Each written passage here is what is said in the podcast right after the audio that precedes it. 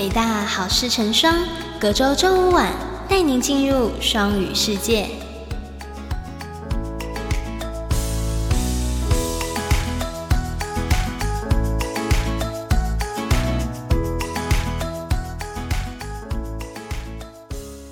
欢迎各位听众来到北大好事成双，我是主持人瑞欣。我们今天很荣幸可以邀请到财政系的系主任林翠芳老师来跟我们谈一谈她在全英语授课方面的经验以及一些心得。那我们就欢迎林翠芳老师向听众介绍一下自己，还有她的学经历。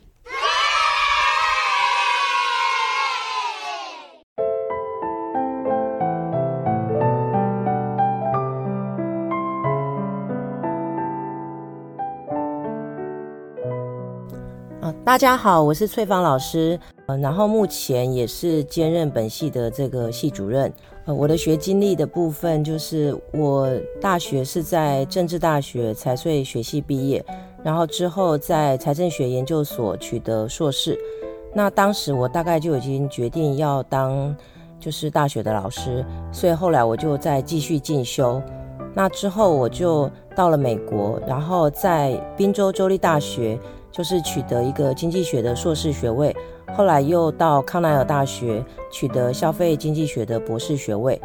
然后在2004年就是完成学业之后，我就申请教职。那当时就是对财政学相关的专业比较感兴趣，所以后来我就选择台北大学的财政学系，然后从2004年到现在也有一段时间了。老师从2004年就是打算要申请教职，很顺利就申请上了，几乎中间没有再停顿的，是这样吗？对，就是我还算蛮幸运的吧，因为我的主修的部分就是当时是健康经济学跟医疗政策，然后我的副修就是公共经济学，也就是财政学，就是还蛮顺利的。但是我当时其实是申请各种不同的科系，因为我的博士班的研究领域可能就是有关政府的政策方面，然后政府的租税政策，然后也有关个人的经济行为，或者是说他的健康行为。所以当时其实我也申请了社会福利相关的科系，或者是经济学系，然后也有申请了公共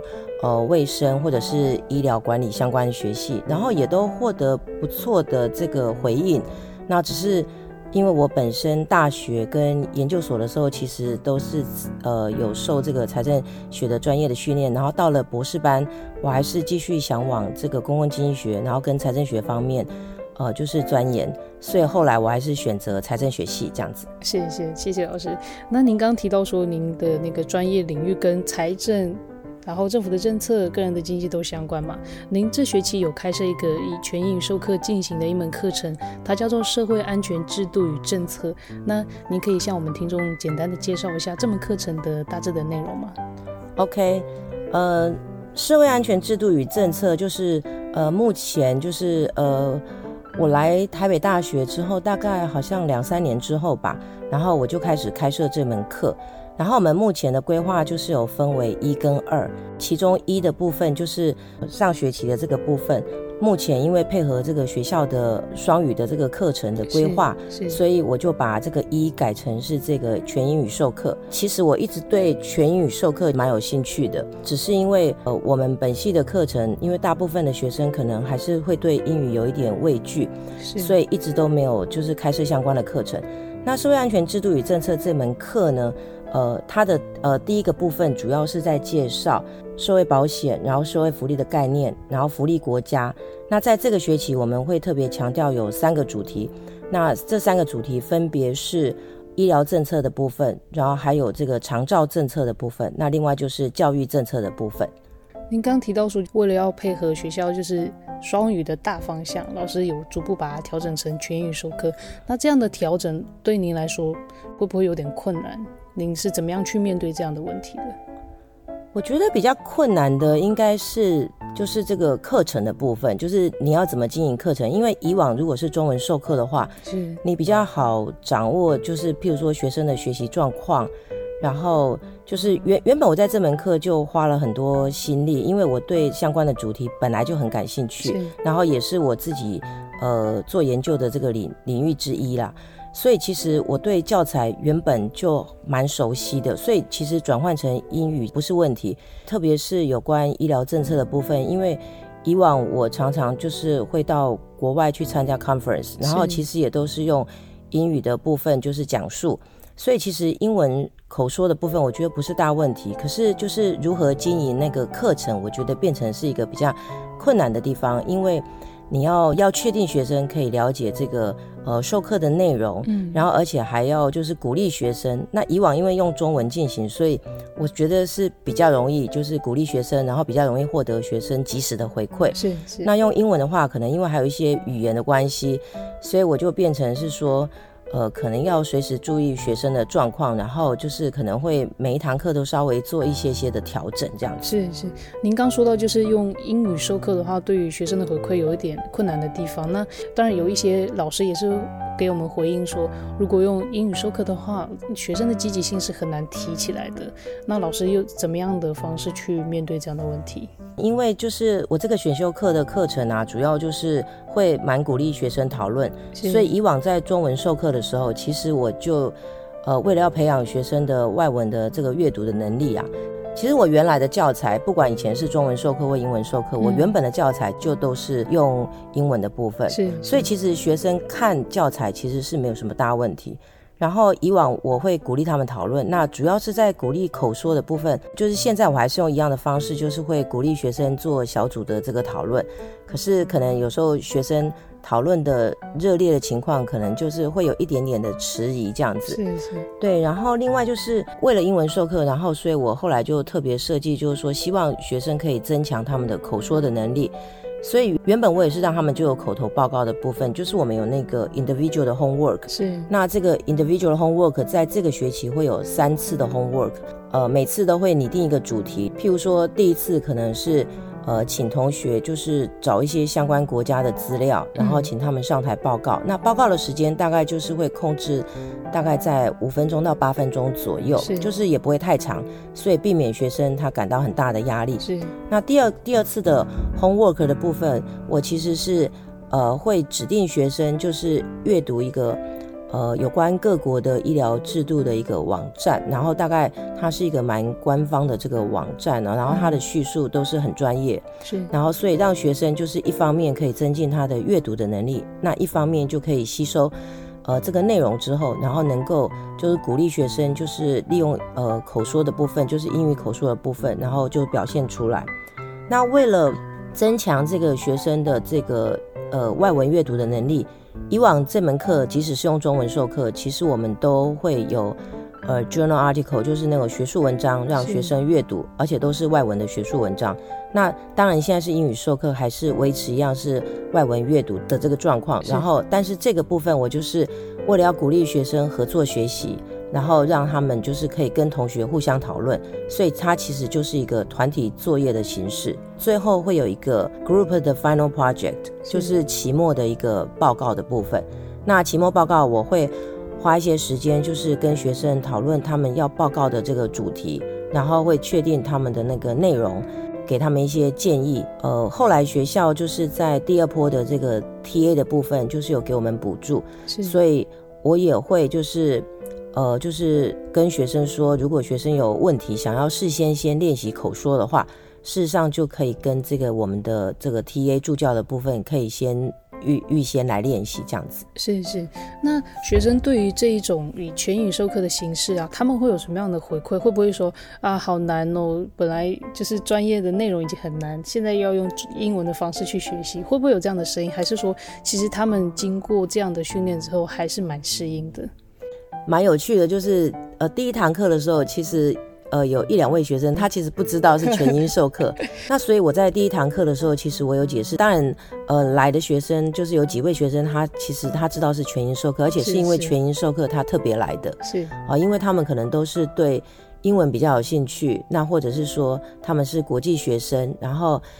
他们本来就觉得说用中文授课对他们来说可能本来就有一些艰涩，然后好不容易系上可以 offer 这个英文授课其实他们是蛮开心的，就是有几位学生。那另外就是有几位学生，1-2位学生他其实是不太确定是英文社科他就来了，是。不过听了就是我在第一堂课的介绍之后，这些学生因为对英文也没有那么的排斥，他们觉得或许也可以尝试，所以后来就是会留下来。那回馈的部分就是对英文本来就感兴趣的学生来说，原先他们其实就还蛮期待系上有这个专业的选修课，然后是用这个英文来授课，是。所以其实我在前一阵子就是期中的时候，其实我大概有自己设计了问卷，然后我有收集一下学生的回馈意见，那学生也是有表达说蛮开心，就是系上能有这个专业选修，然后是用英文就是教授的这个部分，也是还蛮肯定的。那只是在这个英文阅读的部分，因为对某些学生来说，可能他们会觉得说阅读的内容就是有时候可能内容会有一些些比较多这样子，虽然我有跟学生说有问题都可以来询问，不过学生可能就是他们有时候会想说自己准备好然后再来询问，是。所以他们后来就是事后有跟我反映说譬如说第二次的作业的部分，他们其实花了蛮长的时间去阅读这样子，不过事后就是报告完之后，我也发现说其实学生就会对相关的学术的名词，然后跟相关的制度其实有更深的了解，是。所以我觉得总体来说应该是还不错。不过我觉得这次的经验就是其实对我自己来说也是一个很好的经验，因为是第一次在大学部的课程开授这个专业的选修的全英语授课，是。原先有前几年其实我都是开设在研究所，那研究所因为学生本来他就比较习惯大量的阅读，是，所以进行的其实都算蛮顺利的。那不过研究所的课程也不太一样，因为研究所的课程其实是有国际学生来修读，所以其实就一定会迫使这个或者是说鼓励这个本国的学生，也就是说可以用一定要用英文跟这个国际学生来沟通，所以我觉得对本国学生来说其实他们进步蛮大的，就是在我之前有开设的研究所的课程，是。那大学部的课程我觉得经营方面是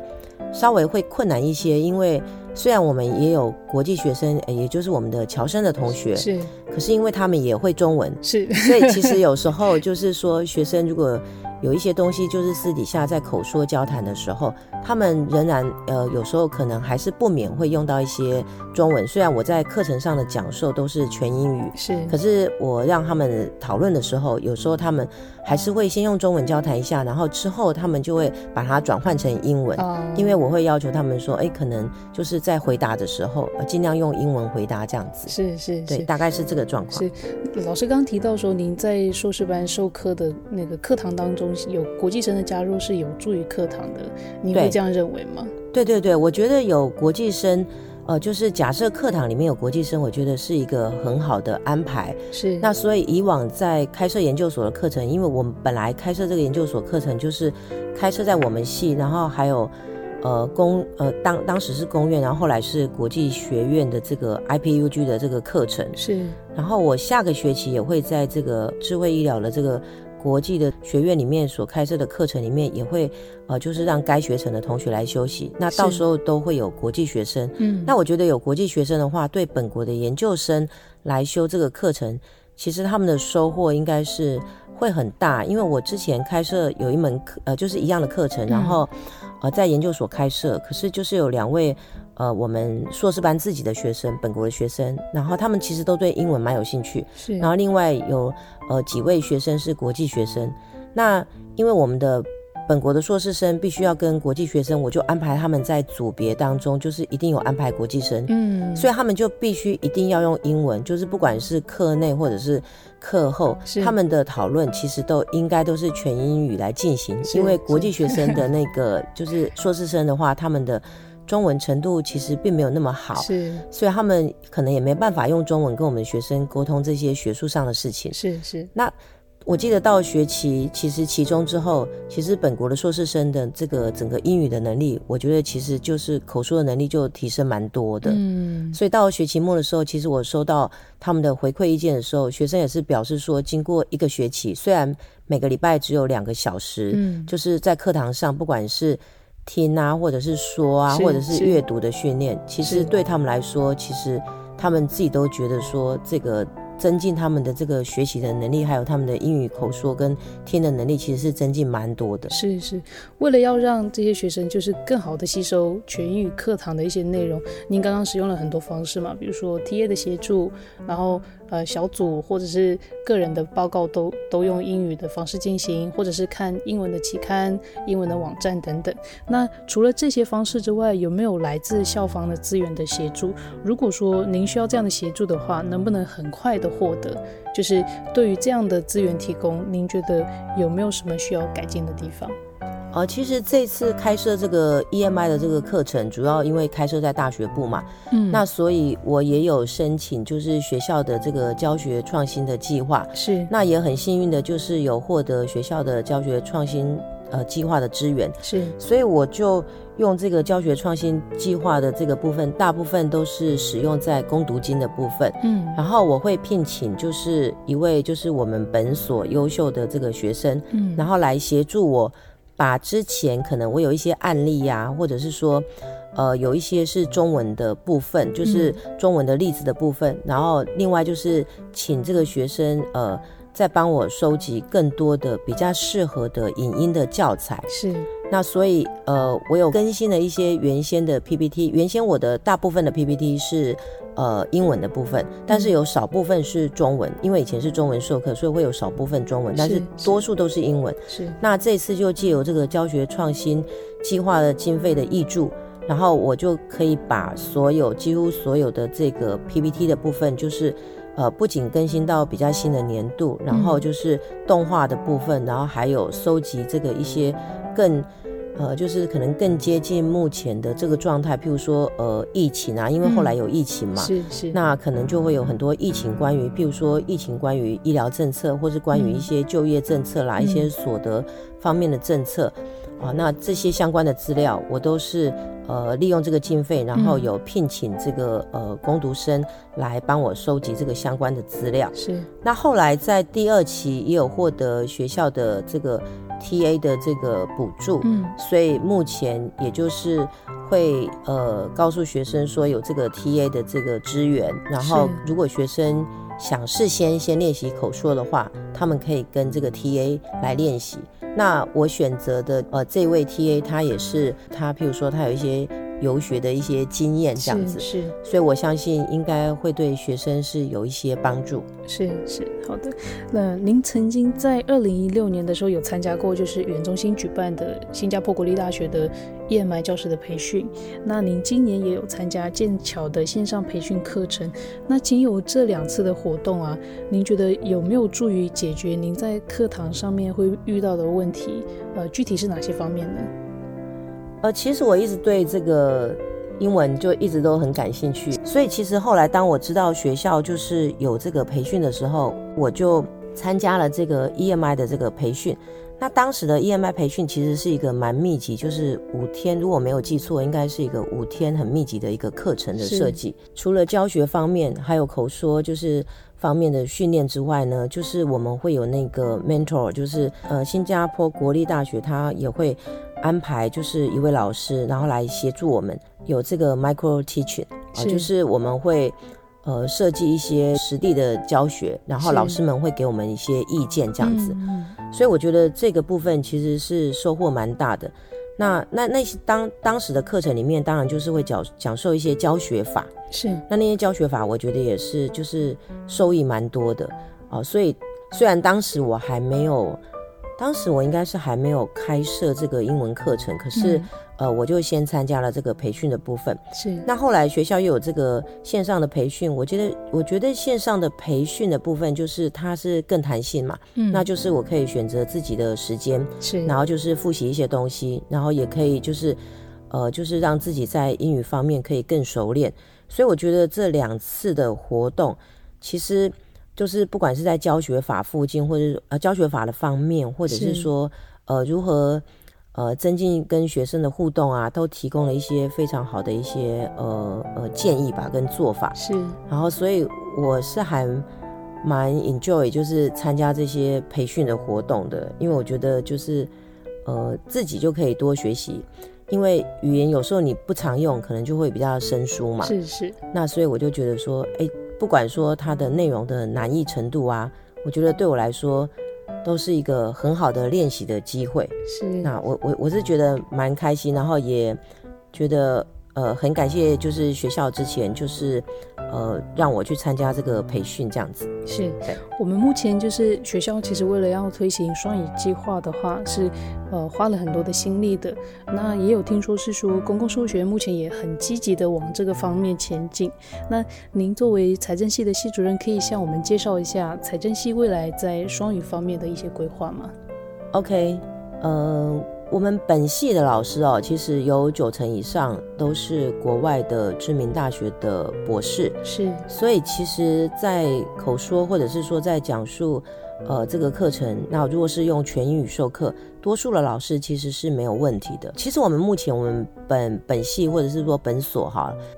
有部分的研究所的课程原先就是用英语授课，是，也进行蛮多年了，是，但是大学部大家一直都比较迟疑，是啊，然后主要就是因为如果是用英语授课的话，这个修课的人数就是会少很多， 对，因为学生可能先天上会有一些恐惧。像这次修课的时候，我曾经有询问同学，就是说怎么没有鼓励你们其他同学来修，因为其实并没有想象中的困难嘛，是，那学生也觉得对，可是当他们跟其他同学提到的时候，学生可能就会一听到是英文他就会打退堂鼓，是，所以我觉得就是demand的部分啊，就是说或者是说我们要怎么样鼓励学生来这个修课的部分，我觉得他可能需要一些时间， 是。那其实现在的大学生其实他们的英文普遍的程度都蛮好的，其实从来修课的学生当中，我就有发现学生可能是自信心不足，但是其实他们的能力比他们自己想象中的好是，对，是，所以太过于谦虚了对，所以他们可能就是有一点害怕，可是其实课程，我觉得课程是可以透过课程的设计，然后让学生比较容易接受，可能要做蛮多事先的安排。那但是未来就是我们也会配合学校，然后就是推动这个双语课程，所以我们其实下个学期大学部的部分还是会有全语授课，是，所以到时候也都欢迎，就是那个不管是系上的同学或是全校的同学，对这个相关的领域有兴趣的，其实都可以来修习我们财政学系的这个课程。是，是，就是要对自己多一些自信，对，就不要太过于谦虚了。那我们今天很谢谢翠芳老师跟我们聊了那么多，那您对于今天的有没有还有最后2句话想要跟听众讲的？就是很欢迎同学，就是我觉得台北大学的学生其实大家的这个英文的能力其实都蛮好的，是，那同学呢要对自己有信心，然后如果是全英语授课的课程也不要过度的这个担忧或害怕，因为其实我们会有蛮多的资源就是校方提供的资源，或者是说在课堂上老师会提供一些资源来协助大家学习。那相信经过一个学期或是一个学年的这个课程之后呢，学生应该是会就是在英语方面可以精进，而且呢就是可以克服一些困难，然后呢就是可以精进大家的这个英文的能力。那未来可能在职场上，我觉得这个外语的能力是非常重要的，那这个也可以增进大家的这个职场的竞争力，所以我觉得很鼓励同学来接受这些挑战，然后我相信同学一定会觉得很有收获的。好的，我们就今天特别感谢翠芳老师来我们的好事成双，那我们今天的节目就到这边了，我们听众下一期就不见不散，拜拜，拜拜，拜拜。